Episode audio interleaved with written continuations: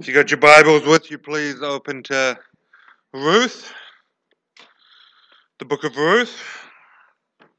And if you're struggling to find that, right in between Judges and First Samuel. We're in week two of five in Ruth's, uh, not Ruth's Gospel, in the book of Ruth. And uh, just how about a quick recap? The book of Ruth starts off with a famine in the land of Bethlehem, right? Bethlehem meaning the house of bread. Literally, there is no bread in the house of bread. And so Elimelech takes his wife Naomi and his sons Mahlon and Chilion about 80 kilometers over to the land of Moab because there's a famine and he doesn't want to die. Elimelech dies anyway, and then his sons die, not before they are married for about 10 years with no children. And Ruth and his, her mother in law Naomi decide to head back together to Bethlehem.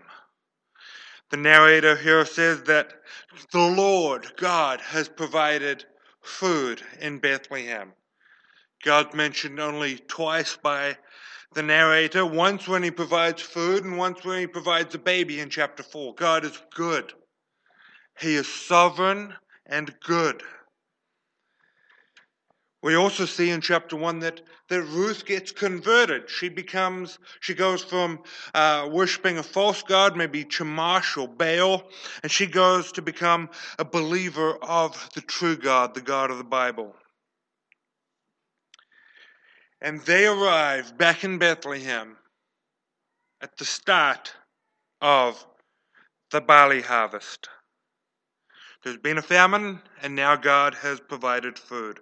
This is where we pick up in chapter 2, in what I think is one of the greatest short stories ever written. Ruth chapter 2, verse 1. Now Naomi had a relative of her husband, a worthy man of the clan of Elimelech, whose name was Boaz. And Ruth the Moabite said to Naomi, let me go to the field and glean among the ears of grain after him in whose sight I shall find favor. And she said to her, Go, my daughter.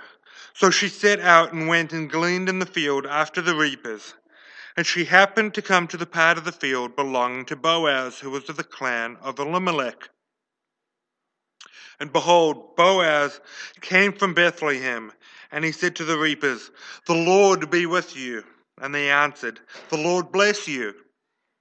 Then Boaz said to his young man who was in charge of the reapers, Whose young woman is this?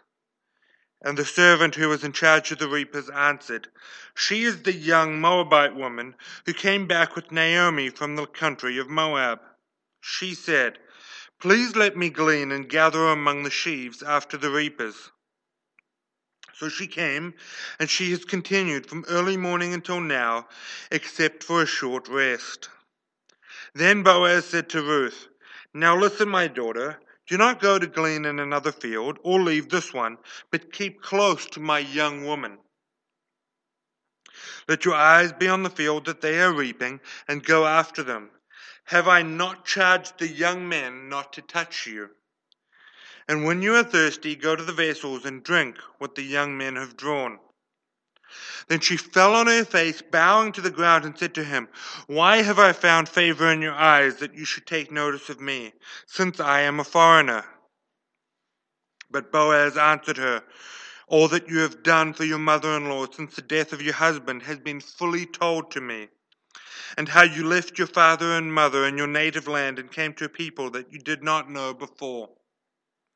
The Lord repay you for what you have done, and a full reward be given you by the Lord, the God of Israel, under whose wings you have come to take refuge. Then she said, I have found favor in your eyes, my Lord, for you have comforted me and spoken kindly to your servant, though I am not one of your servants. And at mealtime Boaz said to her, Come here and eat some bread and dip your morsel in the wine. So she sat beside the reapers, and he passed to her roasted grain, and she ate until she was satisfied, and she had some left over. When she rose to glean, Boaz instructed his young men, saying, Let her glean even among the sheaves, and do not reproach her. And also pull out some from the bundles for her, and leave it for her to glean, and do not rebuke her. So she gleaned in the field until evening. Then she beat out what she had gleaned, and it was about an ephah of barley. And she took it up and went into the city. Her mother in law saw what she had gleaned. She also brought out and gave her what food she had left over, being satisfied. And her mother in law said to her, Where did you glean today, and where have you worked? Blessed be the man who took notice of you. So she told her mother in law with whom she had worked and said, The man's name with whom I work today is Boaz. And Naomi said to her daughter in law, May he be blessed by the Lord, whose kindness has not forsaken the living or the dead. Naomi also said to her, The man is a close relative of ours, one of our redeemers. And Ruth the Moabite said, Besides, he said to me, You shall keep close by my young men until they have finished all my harvest. And Naomi said to Ruth, her daughter in law, It is good, my daughter, that you go out with his young woman, lest in another field you be assaulted. So she kept close to the young woman of Boaz, gleaning until the end of the barley and wheat harvest, and she lived with her mother in law. Let's pray. Heavenly Father, I just pray that your Spirit would work through your word and the preaching of your word, and may we come to know more of you and understand more of you. May we appreciate your grace and your kindness to us as we read of your kindness to Ruth and Naomi in this story. In Jesus' name, amen. So the narrator kicks off Ruth chapter 2 by saying that there was a relative of Naomi's husband, a worthy man of the clan of Elimelech, whose name was Boaz. He's said to be a, a worthy man, meaning he is both wealthy and a man of integrity. Boaz, remember the name seemed to mean quite a lot in the story. Elimelech, my God is king. Naomi, sweetness. Boaz means in him is strength. Bit of an old word. Most commentaries say he is a man of valor. He was not married. That means he was either widowed or had never married. And his father was Salmon, and his mother, might ring, her name might ring a bell, Rahab. Boaz's mother was Rahab, the prostitute of Jericho. And so we see here at the start of chapter 2 that the hand of God, that invisible hand of God, begins working again, bringing blessing into a difficult situation. So Ruth decides to go do some work, to go get some grain, to support her and her mother in law Naomi. So there's possibly a big communal field, and it would have been broken up into plots. And there was provision in the Old Testament law for widows, orphans, and immigrants. For example, Leviticus 23, verse 22 says, When you reap the harvest of your land, you shall not reap your field right up to its edge, nor shall you gather the gleanings after your harvest. You shall leave them for the poor and for the sojourner. I am the Lord your God. Also, Deuteronomy 24, 19. When you reap your harvest in your field and forget a sheaf in the field, you shall not go back to get it. It shall be for the sojourner, the fatherless, and the widow, that the Lord your God may bless you in all the work of your hands. So, God in the Old Testament civil law made a provision for people that needed help, namely widows and orphans and people that had come from out of town. You were not allowed to gather all the, the wheat or the barley in your field. You're supposed to leave the edges free so that the less privileged people could come and glean from there. And if you forgot, if you got a sheaf of, of barley or wheat in, in your field, leave it there. Let someone come along and take it. And I think we, we see in that, and that we see something here, and that God's law is good. God thought this through. There's basically a little welfare system tied into God's law. Ruth goes and asks permission if she can begin gleaning some wheat and barley, even though it was her right. Maybe she does this because she doesn't truly understand the law, or maybe she's just doing this because she is humble. Nevertheless, she goes and asks permission. And so Ruth comes by blind coincidence to the field owned by Boaz. She just happened to come to the field owned by Boaz. Was it coincidence? Tell me, is there coincidence with God? One person shaking her head. Absolutely not. This is God's providence. To borrow Aristotle's language, God is the first cause and man is the second cause. Ruth went looking to glean in a field, and God guided her so much so that she wound up in the field that was owned by Boaz. And Boaz is a worthy man and a relative of Naomi. Boaz is most likely the brother or the cousin of Naomi's husband, Elimelech. God is good, God is sovereign, and He is at work here, guiding Ruth towards Boaz. I think it's quite amazing if you've ever had a, a Christian boss, maybe not so, but if you, you, you work for most bosses, they're, they're, not, they're not believers. And Boaz shows up to his field in verse 4 and he says to his workers, The Lord be with you. And his workers say, The Lord bless you. Boaz is a believer in the true God. He's an honorable man and he runs his business with integrity. He basically shows up and gives the blessing from Numbers chapter 6. The Lord bless you and keep you, that one. He gives the blessing to his workers in the field as he arrives. He is a believer in God, and that impacts the way that he runs his business. And Boaz goes out and notices that there's a new woman in the field. And he asks about her. Whose young woman is this? He's asking, to which family, to which tribe? Who is this woman and where does she come from? Some people want to say that this was love at first sight. That Boaz jumps out of his car, looks into the field, and falls in love with an attractive woman in the field. I don't think so. I don't think so.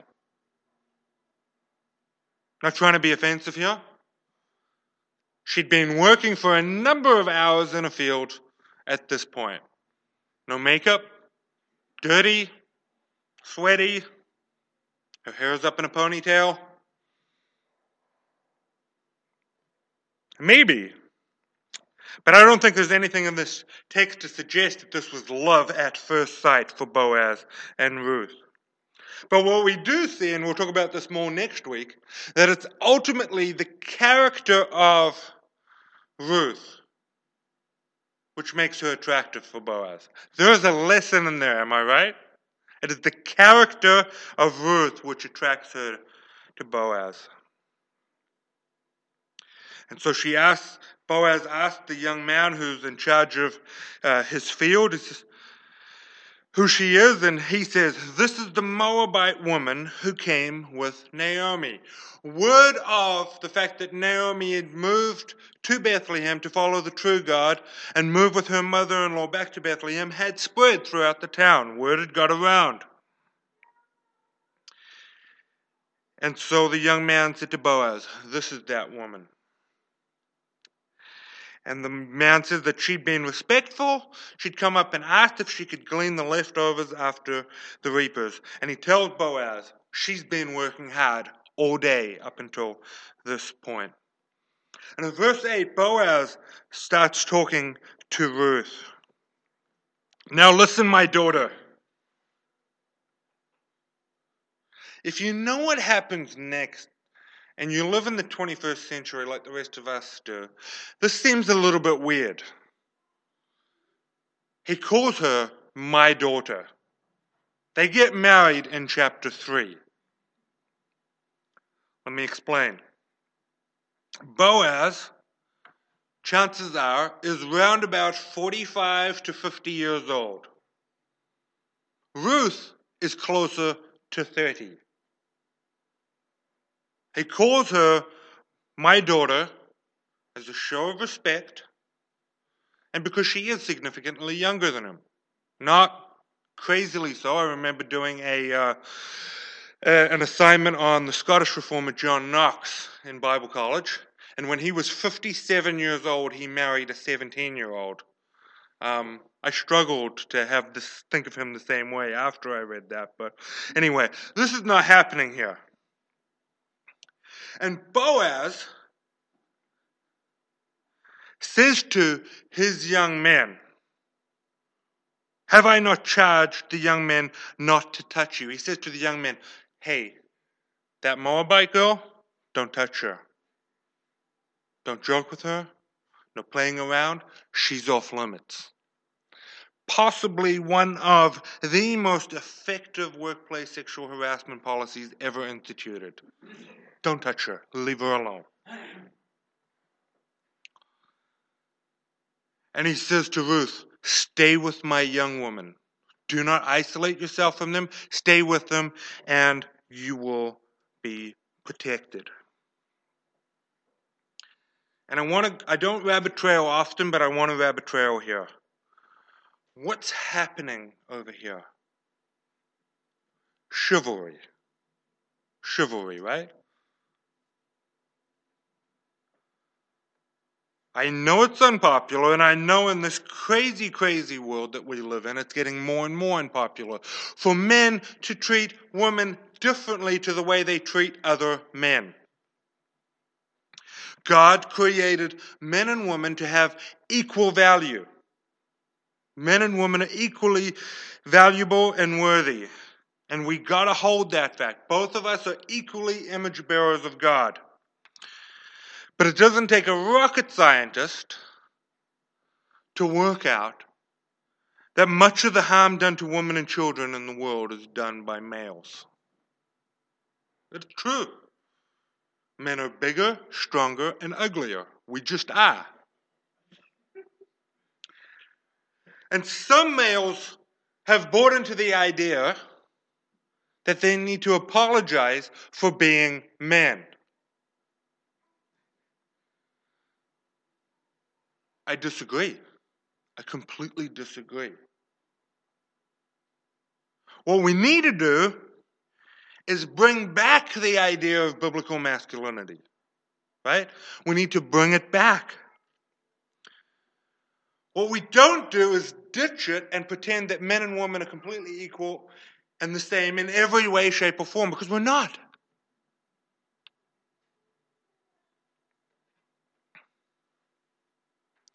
And this is where chivalry comes in. Ladies, if your highest ideal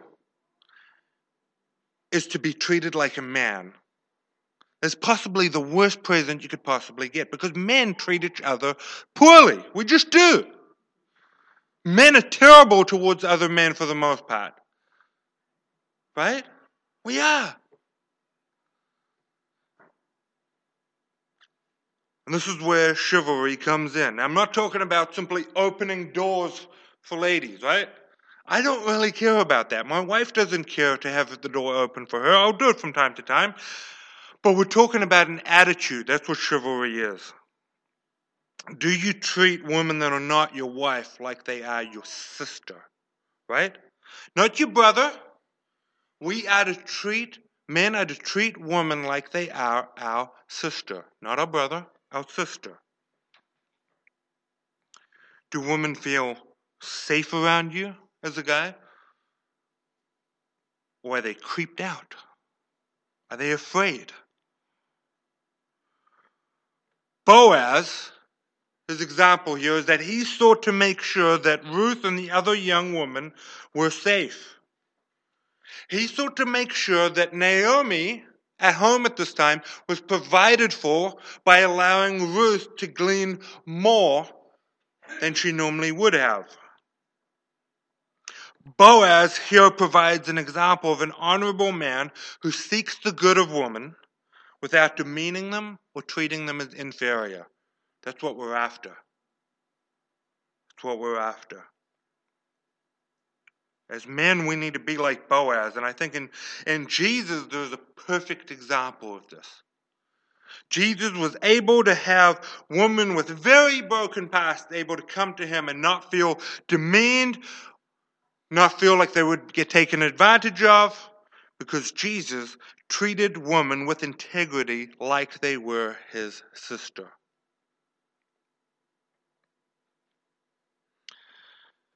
I'm making a big deal about this because the world is a messed up place.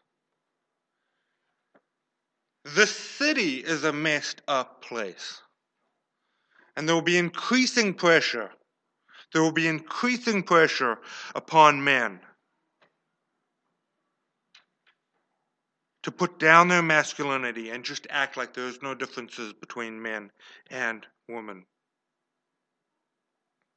Naomi said to Ruth that it is good for Ruth to stay near Boaz's woman, lest she be assaulted. That happens right here in this town. It must not happen right here in this church, though. We must be different.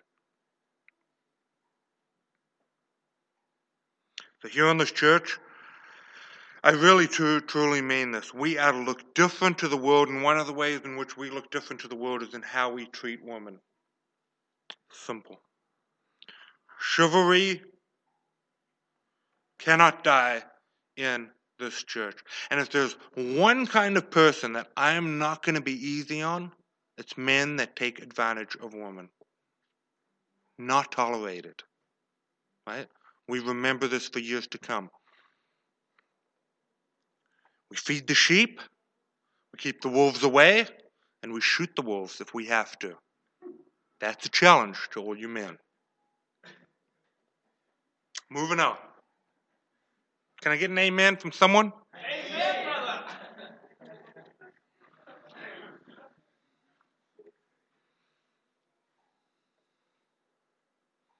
Verse 11 Boaz answered her, All that you have done for your mother in law since the death of your husband has been fully told to me, and how you left your father and mother in your native land and came to a people that you did not know before.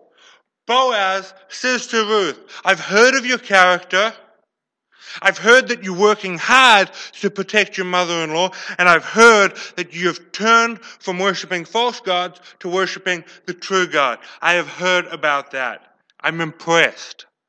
And so he prays for her in verse 12. The Lord repay you for what you've done, and a full reward be given you by the Lord, the God of Israel, under whose wings you've come to take refuge. He prays for her.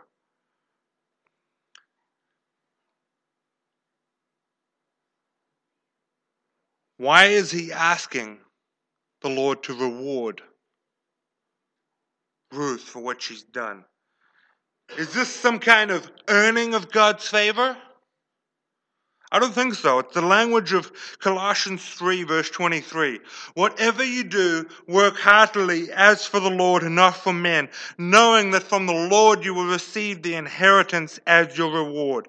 You are serving the Lord Jesus Christ. What Boaz is praying for Ruth is that God, in His grace, give her an inheritance in the future. Give her full joy, give her full happiness and peace because she's chosen to believe in Him. A reward not that she's earned, but a reward purely of His grace. And I love what this verse says in Colossians 3. You are serving the Lord Jesus Christ. God reward you, Ruth. God reward you. I know, he's saying, I know your circumstances are difficult, but look forward, look ahead, that the God of grace will reward you. Your circumstances may not be the best. You may not have the best boss. You may not have the best job. You might be having to work doubly hard as Ruth is here to provide for her mother in law. But she is to trust that God gives an inheritance to those that serve him. In verse 12, you have taken refuge under the wings of the God of Israel. This is the imagery of birds, right? You're a little bird and you've taken refuge under the wing, taken refuge from the storm, from the wind. Literally, you've taken shelter. And next week, we'll see how the same language of taking refuge under the wing of God as an unbeliever who comes into the family of God, we'll see how the same language is used in another remarkable way. That God uses Ruth's faith and blesses her in a remarkable way. But that's next week. You have to come back. And Boaz gets Ruth to then come eat with him and his workers at mealtime. She eats till she's satisfied. And as a widow, as a stranger, as a Moabite, Ruth is treated far better than she could possibly deserve. Boaz goes far beyond his lawful obligations to bless Ruth. He even says to them, leave out extra. Extra barley. Just, just leave it there. Ruth's coming. She'll get it. Leave out extra for her. Lavish blessing upon this woman. And so Ruth returns to Naomi. I'm not a farmer, but apparently you get your barley, you beat it out, and you take home the finished product. She brought home an ephah of barley, about 20 liters, a big old sack of barley from her day. She also took Naomi some extra food from lunch. And Naomi is surprised at how much Ruth has gathered that day. And she says, Blessed be the man who took notice of you. We remember in chapter 1 that when Naomi went into Bethlehem, she said, Don't call me Naomi, which means sweetness. Call me Mara, which means bitter. Call me bitter old hag. That's what she's saying. But Naomi is beginning to discard her bitterness. And she says, Blessed be the man who took notice of you. When she finds out that it's Boaz, she says, Praise for him. Praise for him in verse 20. May he be blessed by the Lord, whose kindness has not forsaken the living or the dead. She prays for Boaz and she gives thanks to God because God is providing in this difficult situation. Ruth says to her, the man with whom I worked, his name was Boaz. And I can just imagine the tone in Naomi's voice at this time. Oh, Boaz, he's a nice man. He's one of our redeemers. Very good, Ruth. Sorry, I don't do a 60 year old woman voice well, but.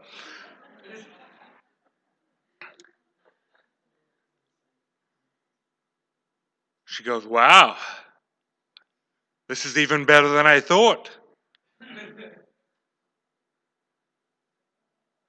We here see the first introduction of the concept of a redeemer, which we will be looking at next week and specifically in chapter 4, where we see the fullness of that come out. But one thing we do know as, I, as we come to a close here this morning Boaz is a redeemer, and one of his functions in this book is to point us to the ultimate redeemer, Jesus Christ. And one of the ways that we can think upon here this morning is that Boaz points us to Christ because he gives abundantly to the undeserving Ruth. Ruth's got a right to glean from the edges of the field. But Boaz goes far, far beyond that. Boaz prays for Ruth. He invites her in for a meal. He protects her from young men. She allows her to gather far more grain than she ordinarily would have gotten. She gives to Naomi, her mother in law. Boaz gives far more abundantly than he had to. Boaz had received grace from God, and he was a gracious man. Boaz was a very wealthy man, and he used his wealth to bless Ruth and Naomi. Jesus Christ is a better Boaz. Second Corinthians chapter 8, verse 9. We're going to finish here. For you know the grace of our Lord Jesus Christ, that though he was rich, yet for your sake he became poor, so that you by his poverty might become rich. Jesus Christ, though he was rich, what does that mean? He was the Son of God, seated with the Father. He lowered himself, he became a man. He entered into human history in the incarnation as a baby. He lowered himself, was born in a manger. He lived a humble life, a perfect life. And he lowered himself even to death upon a cross, as we read in Philippians chapter 2. Death on a cross on our behalf. He went from his position, his high position, his position of richness, lowered himself, made himself poor on our behalf. Who? Our behalf. Us undeserving sinners, aliens to the household of God. And by faith, by faith in Jesus Christ's sacrifice, God made a way for us, undeserving sinners, enemies of Him, just like the Moabites were, to be reconciled to Him, to be invited into His household. Though we were enemies, he calls us sons and daughters of God, children. So we can call God Father. It's amazing. You were not born into this world with God as your Father. He made you his child if you are a believer. He blessed you far more abundantly than any of us could ever deserve. all through his Son, Jesus Christ, who was rich and made himself poor, that by his poverty he might make us rich and give us every spiritual blessing in the heavenly places. Jesus is a better Boaz. He is. And I'm looking forward to weeks three and to weeks four and to weeks five as we see the redemption that comes in Christ Jesus, which is pictured here in Boaz, the Redeemer. We have much to be thankful for. If you're looking, you're looking in Ruth chapters 1, 2, 3, and 4, and you're going, Where is Jesus? Well, right through the book, you'll see the concept of redemption that flows through here. Grace to the undeserving. It's here. For you know the grace of our Lord Jesus Christ, that though he was rich, yet for your sake he became poor, so that you, by his poverty, might become rich.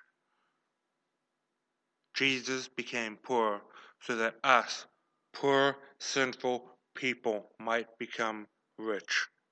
Thanks be to God. Let's pray.